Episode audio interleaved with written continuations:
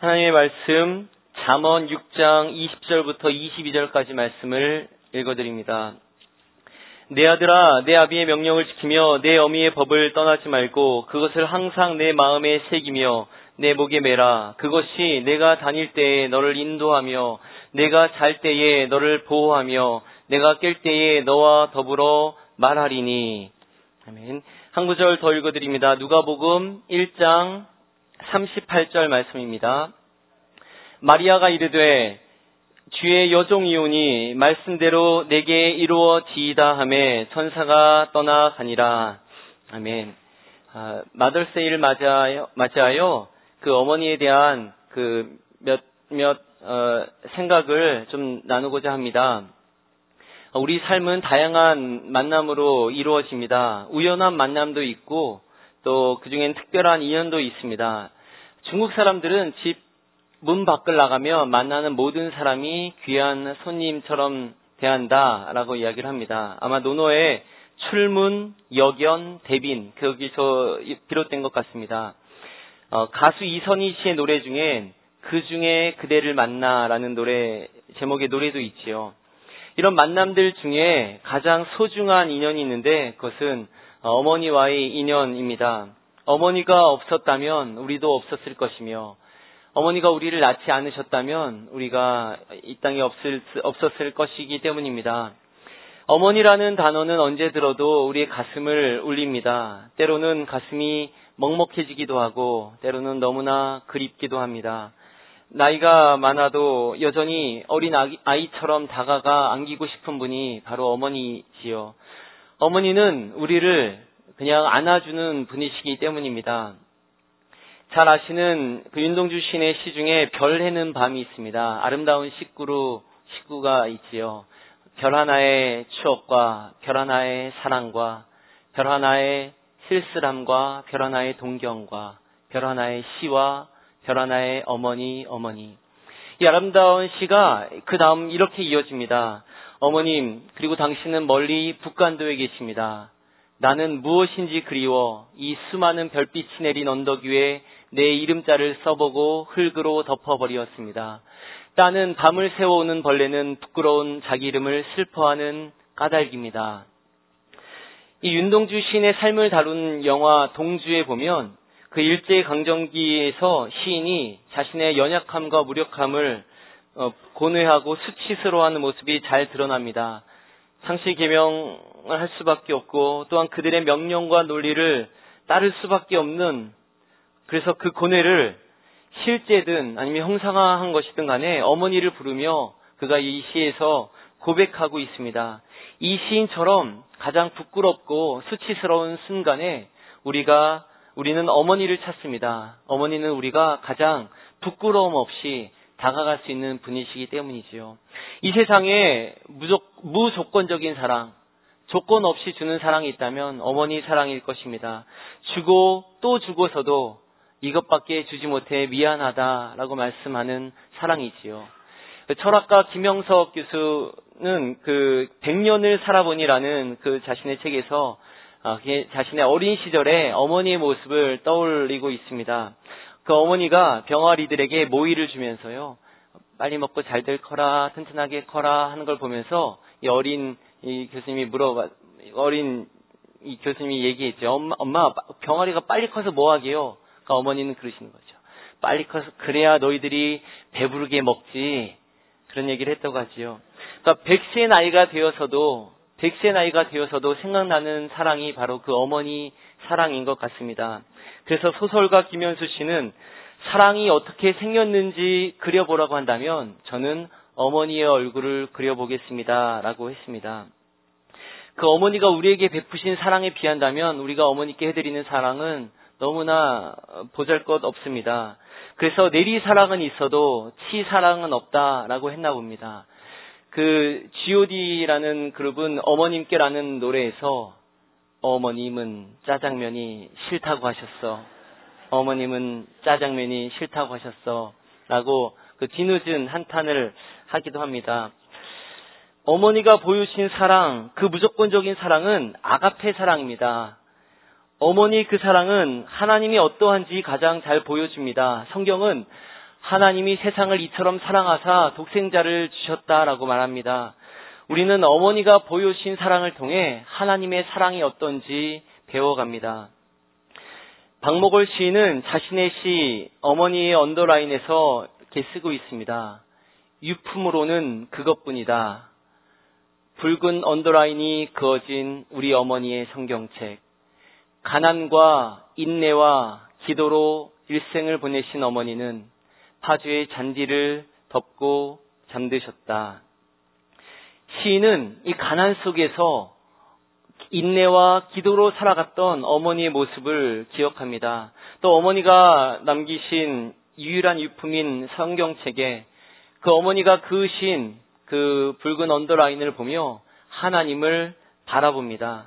우리 역시 어머니를 통해 하나님을, 하나님의 사랑이 어떤지를 배워갑니다. 어머니의 신앙을 통해 우리의 믿음이 자라갔습니다. 어쩌면 우리가 의식을 하든 하지 못하든 간에 우리의 어릴 적에 어머니가 해주시던 그 사랑의 충고와 조언이 우리의 삶을 이끌고 있는 것인지 모르겠습니다. 성경에서는 어머니의 법과 그 교훈을 지키라고 이야기하면서 이렇게 이야기를 합니다. 그것을 항상 내 마음에 새기며 내 목에 매라. 그것이 내가 다닐 때에 너를 인도하며 내가 잠잘 때 너를 보호하며 내가 깰 때에 너와 더불어 말하리니 라고 합니다. 하나님께서는 그 어머니의 사랑과 그 교훈을 통해 우리를 인도하고 보호하고 우리에게 우리와 함께 하시며 말씀하십니다. 이 마더세일을 맞이하여 다시금 우리의 어머니들께 감사드립니다. 저도 한국에 계신 어머니가 많이 생각납니다. 어린 아이들이나 청년들에게 설교한다면 여기에서 설교를 마무리하고 싶습니다. 어머니를 사랑하고 존경하라고 말이지요. 그런데 우리 모습을 보면 그러니까 여기 계신 분들이 벌써 어머니지요. 지난주에 아기를 낳아서 이렇게 방문한 새로 어머니가 된 분도 방문하셨었는데요. 또 어머니로 오랫동안 살아오셔서 지금은 어머니의 어머니가 되시고 또 어머니의 어머니가 어머니가 되신 분들도 계십니다. 그래서 어, 또 우리 중에는 육신의 어머니가 아니더라도 이 영혼의 여러 영혼의 어머니로 살고 계신 분들도 계십니다. 그렇기 때문에 어머니에 대해서 한 가지 우리가 어머니로서 붙들 한 가지만을 더 생각해 봅니다. 우리를 당황하게 하는 질문은 이것이지요. 우리의 어머니가 우리가 가졌던, 우리가 받았던 그 어머니의 상, 그 어머니의 이미지와 과연 우리는 얼마나 닮아 있는가 하는 것입니다. 여전히, 그러니까 첫 아이를 낳고 막 수고하고 노력하고 열심히 키우지만 훗날 돌아보면 큰 아이에게 너무나 실수가 많았고 큰 아이에게 상처가 준 것이 많아서 늘 반성이 된다라고 하는 분들을 많이 보았습니다. 그렇다면 초보 엄마 딱지를 떼고 수년이 또 수십 년이 지난 지금 이제는 그 어머니로서 우리는 잘 살고 있는 것입니까? 나이가 들고 시간이 지나도 어머니로서의 우리의 모습은 늘 부족하고 어, 부끄러울 때가 많습니다. 왜 우리 모습이 이렇게 실수의 연속이며 부끄러움의 연속일까요? 언제쯤 우리는 그 우리의 어머니와 같은 그런 모습으로 어, 자라갈 수 있을까요? 그렇게 고민하시는 여러분들께 한 가지, 한 여인의 이야기를 해드리고 싶습니다. 어, 이 여인은요, 객관적으로 참 힘들고 비참한 삶을 살았습니다. 10대 중반에 아이를 낳습니다. 아이 때문에 여기저기 이사를 다녀야 했습니다. 또 남편이 여러 아이를 낳았는데 남편이 일찍 세상을 떠나는 바람에 홀로 생계를 유지하며 아이들을 키워야 했습니다. 근데 그뿐 아니라요. 이 여인은 자신의 아들이 죽는 모습을 처참하게 죽는 모습을 자기 눈으로 지켜보아야만 했습니다. 누구의 이야기인지 아시겠습니까?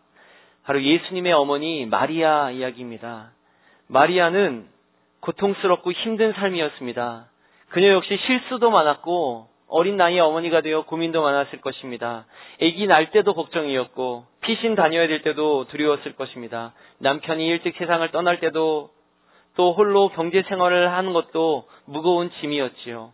모함을 아들이 모함을 받을 때는 속상했을 것이고 무엇보다 아들이 끔찍한 죽임을 당할 때 그 충격은 너무나 컸을 것입니다. 마리아는 우리처럼 힘든 상황이 있었고 어쩌면 우리보다 더 암울한 처지에 있었습니다. 그런데 마리아는요, 후대에 위대한 어머니로 칭송받지 않습니까? 어떻게 해서 마리아는 그 어려운 상황 속에서 마침내 그 존경받는 어머니로 자리매김할 수 있었을까요? 저는 그 비결이 하나의 사건에서 비롯된다고 생각합니다. 바로 마리아가 아이를 임신할 때의 그때입니다. 그때 10대 중반에 10대 중반에 불과한 이 소녀에게 어느 날 밤 천사가 나타나서 네가 성령으로 아기를 임신할 것이다 이야기를 하지요. 그때 이 소녀는 그 말을 들으며 얼마나 당황스럽고 얼마나 놀랐을까요? 특히 그 당시는 마을도 작아서 어, 그온 동네에 소문이 나게 될 거고 그러면 수치일 뿐 아니라 또 돌에 맞아 죽을 수 있는 위험한 상황입니다. 이 소녀가 얼마나 고심이 컸을지 상상이 갑니다. 그때 마리아는 이렇게 고백합니다. 주의 여정이오니 주의 말씀대로 내게 이루어지이다. 놀라운 고백이 아닐 수 없습니다. 이 어린 소녀가 오해와 비난, 심지어 목숨이 위협까지 달려있는 상황에서 주의 여종이오니 주의 말씀대로 내게 이루어지이다 고백하고 있습니다. 어떻게 보면 마리아의 고백은 100세 때에 아들을 얻어서 행복했지만 그 아들을 바치라는 하나님의 말씀에 순종하였던 아브라함의 믿음을 연상시킵니다. 아브라함의 그 결단에 하나님께서는 내가 이제야 비로소 네가 하나님을 나를 경외하는 줄을 확실히 알겠다 말씀하신 것처럼 마리아의 이 고백은 마리아의 그 믿음이 온전히 드러나는 하나의 계기가 되었을 것입니다. 그래서 마리아는 이후로도 어려울 때마다 자신의 그 고백을 붙들었을 것입니다. 힘든 고비마다 자신이 어리, 더 어렸을 때 고백했던 것처럼 주님의 뜻이 이루어지이다 선포했을 겁니다. 그 어려움도 이겼는데 이번에도 주님의 뜻이 이루어질 거야 라고 어, 생각했을 것입니다. 심지어 예수님이 십자가에서 죽으신 그 엄청난 슬픔, 그 고통 속에서도 눈물 속에서도 마침내 주님의 뜻이 이루어지실 것입니다. 그렇게 고백했을 것입니다. 그리고 그녀는 놀라운 놀라운 일, 예수님의 부활을 목격하게 되는 것이지요. 이렇게 해서 그녀의 삶은 단지 가난의 삶에서 인내와 기도의 삶으로 승화되었습니다. 사랑 여러분, 어, 유아를 키우면서 얼마나 진이 빠지십니까? 우리 유아부실에 계신 여러분들을 응원합니다. 말 안 듣는 이 초등학생들을 키우면서 소리를 지르지 않을 수 없어서 얼마나 목도 아프고 마음도 아프십니까? 그 외계인, 외계인들도 무서워한다는 중학교 2학년을 비롯한 그 사춘기 자녀들 키우면서 얼마나 그들 그 비위 맞추랴 도와주랴 힘이 드십니까? 성인이 된 자녀를 두고서도 항상 노심초사하며 마음 졸이고 계시지요. 또 이제는 자녀들의 눈치를 보아며 보아가며 살아야 할 때가 오셨지요. 그러면서도 자녀들에게 항상 조금 더 잘해주지 못해서 미안해 하고 계시지요. 하나님께서 이렇게 말씀하신다고 믿습니다. 잘 하고 계십니다. 여러분, 훌륭한 어머니입니다. 그 자녀를 향한 그 사랑을 가진 것만으로도 잘하고 있는 겁니다. 여러분의 자녀를 하나님께서 책임지실 것입니다. 여러분의 자녀를 향한 그 주님의 뜻이 마침내 이루어질 것입니다. 그 얼마 전에 한국에서 큰 화제가 되었던 드라마가 있습니다. 바로 그 눈이 부시게라는 드라마인데요. 저는 보진 못했는데 하도 화제가 되어서 이야기를 보니까요. 한 20대 중반의 여, 여인이요. 갑자기 70대 여인이 된 거예요. 그러면서 시간을 이렇게 왔다 갔다 할 수 있는 능력이 조금 있었는데, 그래서 이 많은 사람들이 이 70대 여인이 20대로 다시 돌아올 수 있을지 정말 관심을 갖고 막 마음을 쏟고 지켜보았습니다. 그런데 이 그게 마지막으로 갈수록 반전이 드러나는데 바로 이 여인, 이 여인이 70대 여인이 알츠하이머를 앓고 있다는 것이 드러난 겁니다. 즉 그 여인은 그 20대 때의 자기의 그 행복했던 시절에 그 기억에 갇혀 살고 있는 것이지요. 그 70대의 여인을 연기한 김혜자 씨가 얼마나 참 빼어난 연기력으로 그 호평을 받았고요. 그 연기로 또 얼마 전엔 상도 받았습니다. 김혜자 씨가 극중 마지막 부분에서 남긴 대사를 읽어드립니다. 내 삶은 때론 불행하고 때론 행복하였습니다. 새벽에 쨍한 차가운 공기, 꽃이 피기 전, 피기 전 부는 달큰한 바람, 해질 무렵 우러나는 노을의 냄새, 어느 하루 눈부시지 않은 날이 없었습니다. 지금 삶이 힘든 당신, 후회만 가득한 과거와 불안하기만 한 미래 때문에 지금을 망치지 마세요. 오늘을 살아가세요. 눈이 부시게 누군가의 엄마였고 누이였고 딸이었고 그리고 나였을 당신들에게 사랑하는 교회 여러분 누군가의 어머니로 누이로 딸로 그렇게 살아가시는 여러분들을 여러분을 응원합니다. 하나님은 특별히 여러분을 어머니로 삼으셨습니다. 여러분의 어머니로부터 보았던 그 모습, 그 사랑의 모습이 여러분을 통해 잘 전달되고 있습니다. 여러분들의 육신의 자녀들에게 또 여러분들의 영혼의 자녀들에게 말입니다. 마지막으로 박목월 시인의 그 시 마지막 부분을 읽어드립니다. 가죽마다 장정된 모서리가 헐어버린 생명 말씀의 책. 어머니가 그으신 붉은 언더라인은 당신의 신앙을 위한 것이지만 오늘은 이순의 아들을 깨우치고 지고하신 분을 뵙게 한다. 어두운 밤에 읽는 어머니의 붉은 언더라인. 당신의 신앙이 지팡이가 되어 어, 더듬거리며 따라가는 길에 내 안에 울리는 어머니의 기도 소리. 말씀을 마칩니다. 가난과 인내로, 인내와 기도로 우리에게 하나님의 사랑을 보여주신 어머니들께 깊이 감사드립니다. 그리고 이제 우리도 어머니의 언더라인을 기억하며 하나님 앞에 서기 원합니다. 어려운 때에도 주님의 뜻이 이루어질 것입니다. 다시 고백하며 그 주어진 삶을 믿음으로 감당하기 원합니다. 그럴 때에 우리의 신앙이 다른 이들에게 지팡이가 되고 이정표가 되며 우리의 마음의 기도 소리가 우리의 자녀들의 가슴을 울리게 될 줄로 믿습니다. 오늘 말씀 생각하며 기도하겠습니다.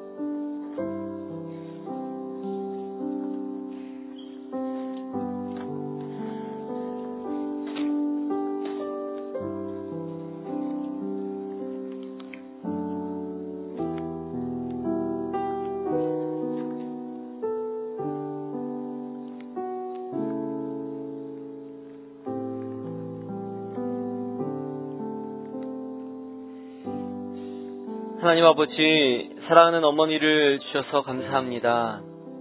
어머니의 섬김과 희생을 통해 우리가 이 자리에 있습니다. 어머니의 사랑과 기도를 인해 우리가 하나님을 알게 되고 하나님이 사랑이심을 경험하였습니다. 하나님, 이제 우리가 어머니입니다.